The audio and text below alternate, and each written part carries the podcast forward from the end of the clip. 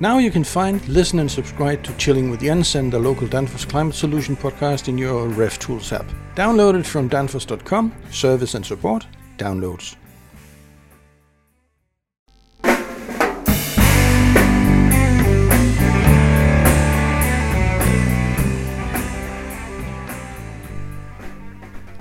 Hi, I'm Jens Andersen from Danfoss Climate Solution, Cooling Division. Today we will be talking about microchannel heat exchangers with focus on condensers.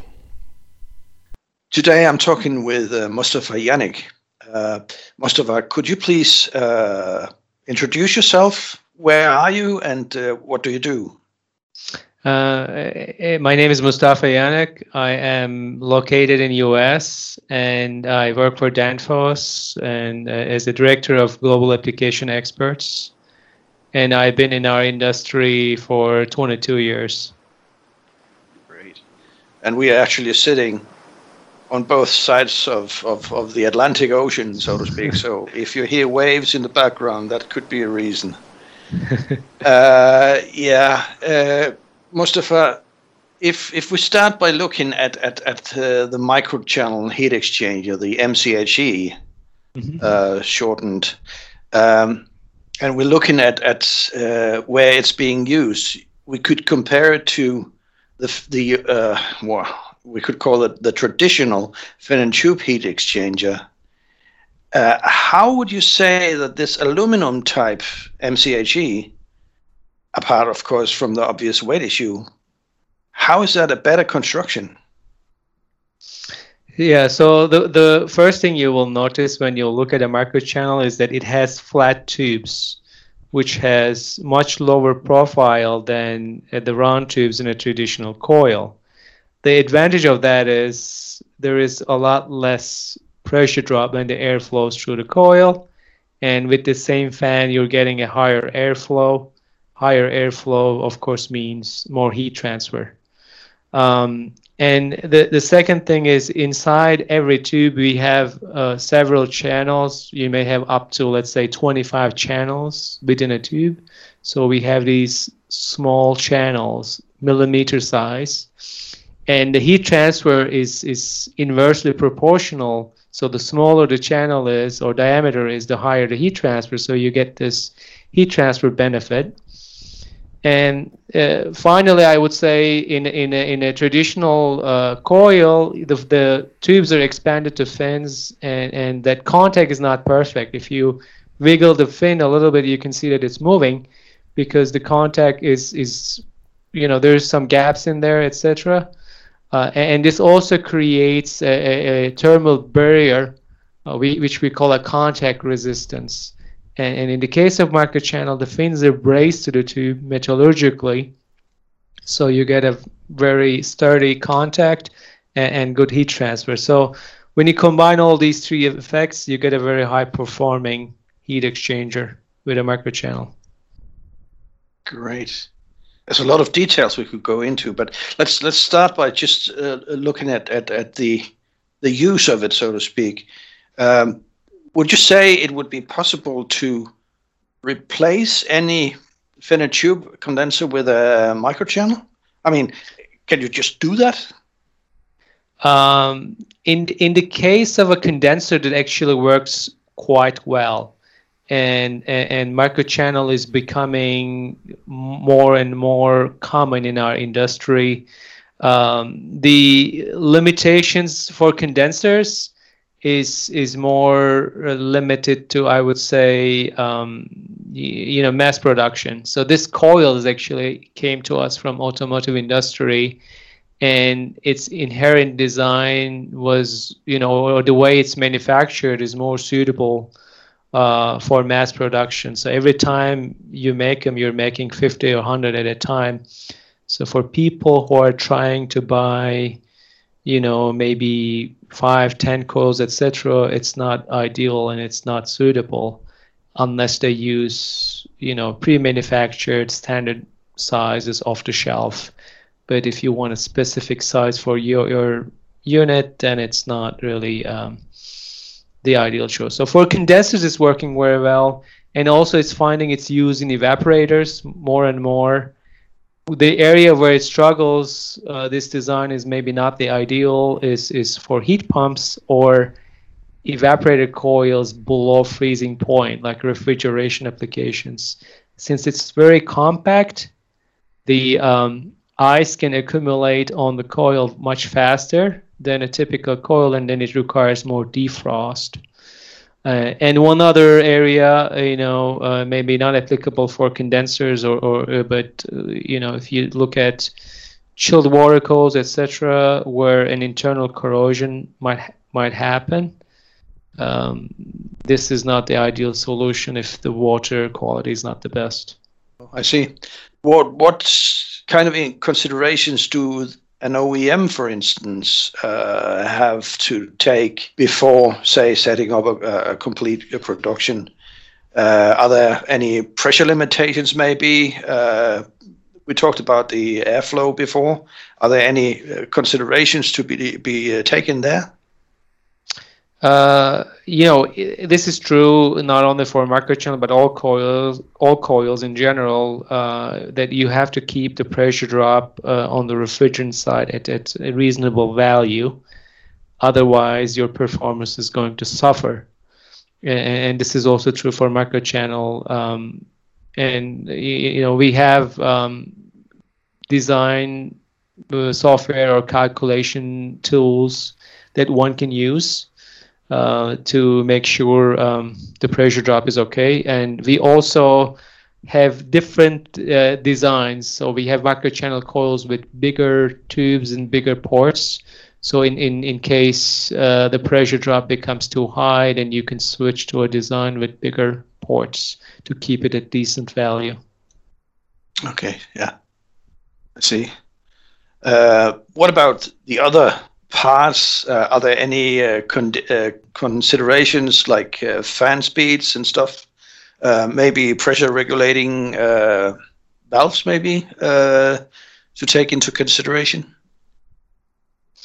Um, you know, since microchannel is is is a much higher performing coil, you're getting a more compact heat exchanger. So um, your weight and also your internal volume can reduce up to 70%. That's why a lot of people are switching from you know traditional coil to microchannel uh, to reduce the weight, to reduce the amount of refrigerant in their system, and then to reduce the use of some raw materials.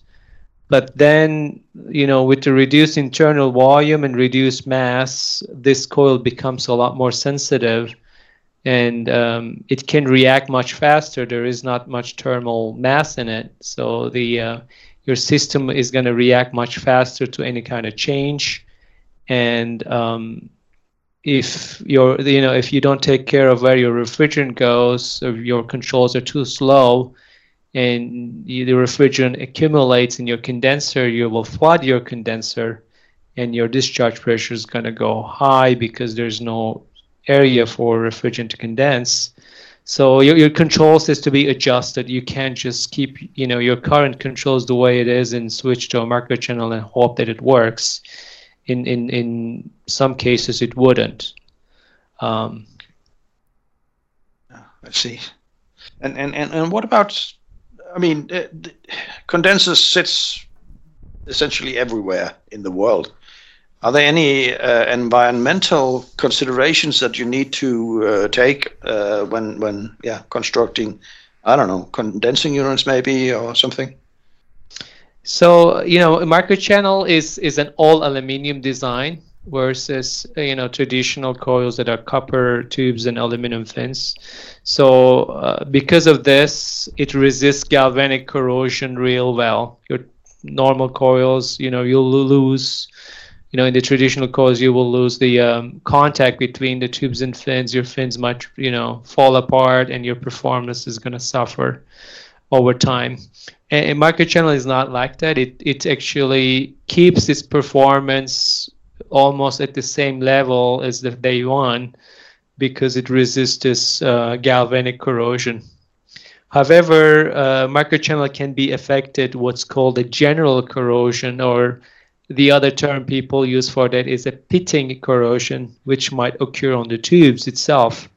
and if that happens, then you will over time can develop a leak on your tubes, and you'll lose your refrigerant, and you know you'll have to uh, replace your coil. So um, in an area that is very uh, prone to corrosion, you will have to be you know you know um, very careful, like being very close to the coast or being in an industrial area with contaminants like sulfur, etc. Uh, you you would have to be um, quite careful. Um, so I mean, things you can do: keep keep your coil as dry as possible. Uh, you can um, prevent standing water in your system. Keep your coil clean. Uh, these are some of the things you can do. And then we also have um, uh, alloys that resist corrosion more, so you can choose to to uh, purchase a coil with a longer life alloy. This is something I will definitely uh, recommend, um, even in mildly corrosive areas. And if you're in an area which which is you know highly corrosive, then uh, you should buy a coil with a factory applied epoxy coating. Uh, some people call this e-coating uh, and um, that will uh, ensure that you can have a reliable operation for a longer time. Yeah, I see. Yeah, makes a lot of sense. Yeah. Now, if we if if if we look at it seen from a uh, say a, a, a, service technician point of view, uh, when when when being confronted with uh, such an aluminum condenser out there in the wild, what what tips would you would you give to to this um, service engineer when he's uh, yeah well confronted with with this uh, condenser? Uh, number one, don't hit it with a sharp object. Mm. So if you hit, hit it, hit it with something and you damage the tubes, then then you'll have a problem there. Um, the second thing is if you're doing any kind of work around the coil, uh, you have to make sure you know any kind of dirt, especially metal shavings, are not getting in in you know contact uh, with the tube. If you have metal shavings left on the tubes themselves, then you're creating a, an area where a corrosion might occur. Um, and then in general, keep the coil clean uh, you know, a dirty coil will retain moisture and etc. on it a lot longer, and then you'll have more corrosion happening. I would say those are the those are the things that uh, I can recommend. Yeah. Uh, right. So so working around it would mean that you should actually cover it up as long as you are I don't know welding, soldering, brazing. Uh, Absolutely. Yeah yeah, makes sense. Um, and cleaning, I guess the, the, the operation of cleaning uh, an uh, aluminum condenser would, I guess, be more or less the same thing as with uh, an ordinary fin tube, wouldn't it? Um, I guess similar, but one big difference is you have to be very careful with the chemical cleaners. Uh, the yeah. chemical cleaners that are designed for uh, traditional um, coils with copper tubes may not be okay with microchannel because because they may attack aluminium. Mm. Uh, so we actually recommend water only, uh, and um, and if you're very careful, you can use pressure washer. But you you know, well, I, I need to warn that depending on the pressure, spray tip, and how close you get, you can damage the coil. Yeah. Uh, yeah. Don't use it if you don't have to, and if you use it, you have to be super careful and, and, and make sure you don't damage the coil. Yeah. yeah, sure. So the sturdiness uh, of of, of uh, this MCHE or aluminum, uh, it's it's it's slightly more, say, uh, uh, less, or it's it's more uh, less resistive. Sorry, sorry, that's what I'm trying to say. Less resist- resistive to to uh, to to mechanical uh, uh damage, etc. But what about what about uh, in in cases where you are actually uh, replacing the MCHE with a another one, are there any uh, things you need to take into considerations when you are mounting? Um, it could be like uh, vibration dampers, maybe, or uh, flexible hoses, or something like that when you are sort of, uh, you know, mounting it. Uh, so uh, you need to make sure that you don't have excessive vibration coming from the tubes uh, to the inlet connections in the coil because if you do uh, over time, if, if you know, it depends on the level of the vibration, of course. If you have high levels of vibration uh, over time, you can create a failure at, at the connection between the aluminium inlet and the manifold. So um, if there is vibration, then you have to take measures into account to dampen that vibration. But but you don't go as far as say we, we need uh, flexible hoses and stuff like that, do you? No, no, no, no, no. Of course not. No. Yeah, and, and there's another thing I've I've I've heard, and I don't know if it's true, but uh, if you come across a leak in a in a microchannel, uh, is it then possible to to repair it, like uh, maybe braze it, or how is that? Uh, yeah. I mean, first of all, I, I, like to say that it is quite difficult to fix a leak in an aluminum heat exchanger. Yeah. And um, if the leak is because there is corrosion. So the coil was applied in an area, very corrosive area, without you know coating or you know not using the per, you know right alloys, etc. And then you have a leak. Repairing that leak would be like you know having an ant invasion in your house and then you're trying to catch these ants one by one. Of course, you catch one ant, then there is another one that you have to go find. Uh, it may be a few minutes later. So it will be like that. You fix that, you know, one area where you see the corrosion, and then you have a leak. There's quite a high chance that there is another one that will be developing, you know, a few days, a week, a month later. So you you really are not gaining anything by fixing that. If the leak is due to like a mechanical damage, let's say if you hit the coil with a screwdriver and then you create a small hole, yes, you can fix that leak. Um, I, I, say there are two things. First of all, uh, these you know this is not an easy task, and, and not everyone gets successful every time. So you be you could be spending hours trying to fix it, and you may not be successful. Yeah. So you have to take that into account. The second thing is, you know, if you're using any kind of brazing, you're putting a flame on the coal, etc you're changing its metallurgical properties and then it's more prone to corrosion you know if the coil is inside keeps dry etc maybe that's not a problem if the coil is in an in an area where it can stay wet uh, you know some t- some portion of its life and then you you uh, you braze it with a flame it will over time may develop uh, corrosion again. So your fix is not a permanent fix. It's only, you know, it will work for some time. Yeah. So better to replace. I would say this is what we recommend in most cases. Yeah, I guess. Yeah, but it, it, again, it, it it makes a lot of sense to do that because I could imagine not that I know a lot about uh, brazing or soldering or anything, but I, I guess the aluminum um, uh, the, the, the nature of the aluminum is is uh, quite different from from copper, for instance. So you would have to be extremely careful with uh, with a flame, I guess. Correct. Uh, yeah. So uh, that makes a lot of sense. So let's just say for for ending this discussion or talk, if if you come across um, a, a Danfoss MCHE out there could you order it by Danfoss, or where would I order that uh, repair uh, uh, coil? Uh, well, it, it, it, it depends. Uh, you know, in some cases, you may have to go to an, you know, the OEM uh, replacement channel. We may not stock every part.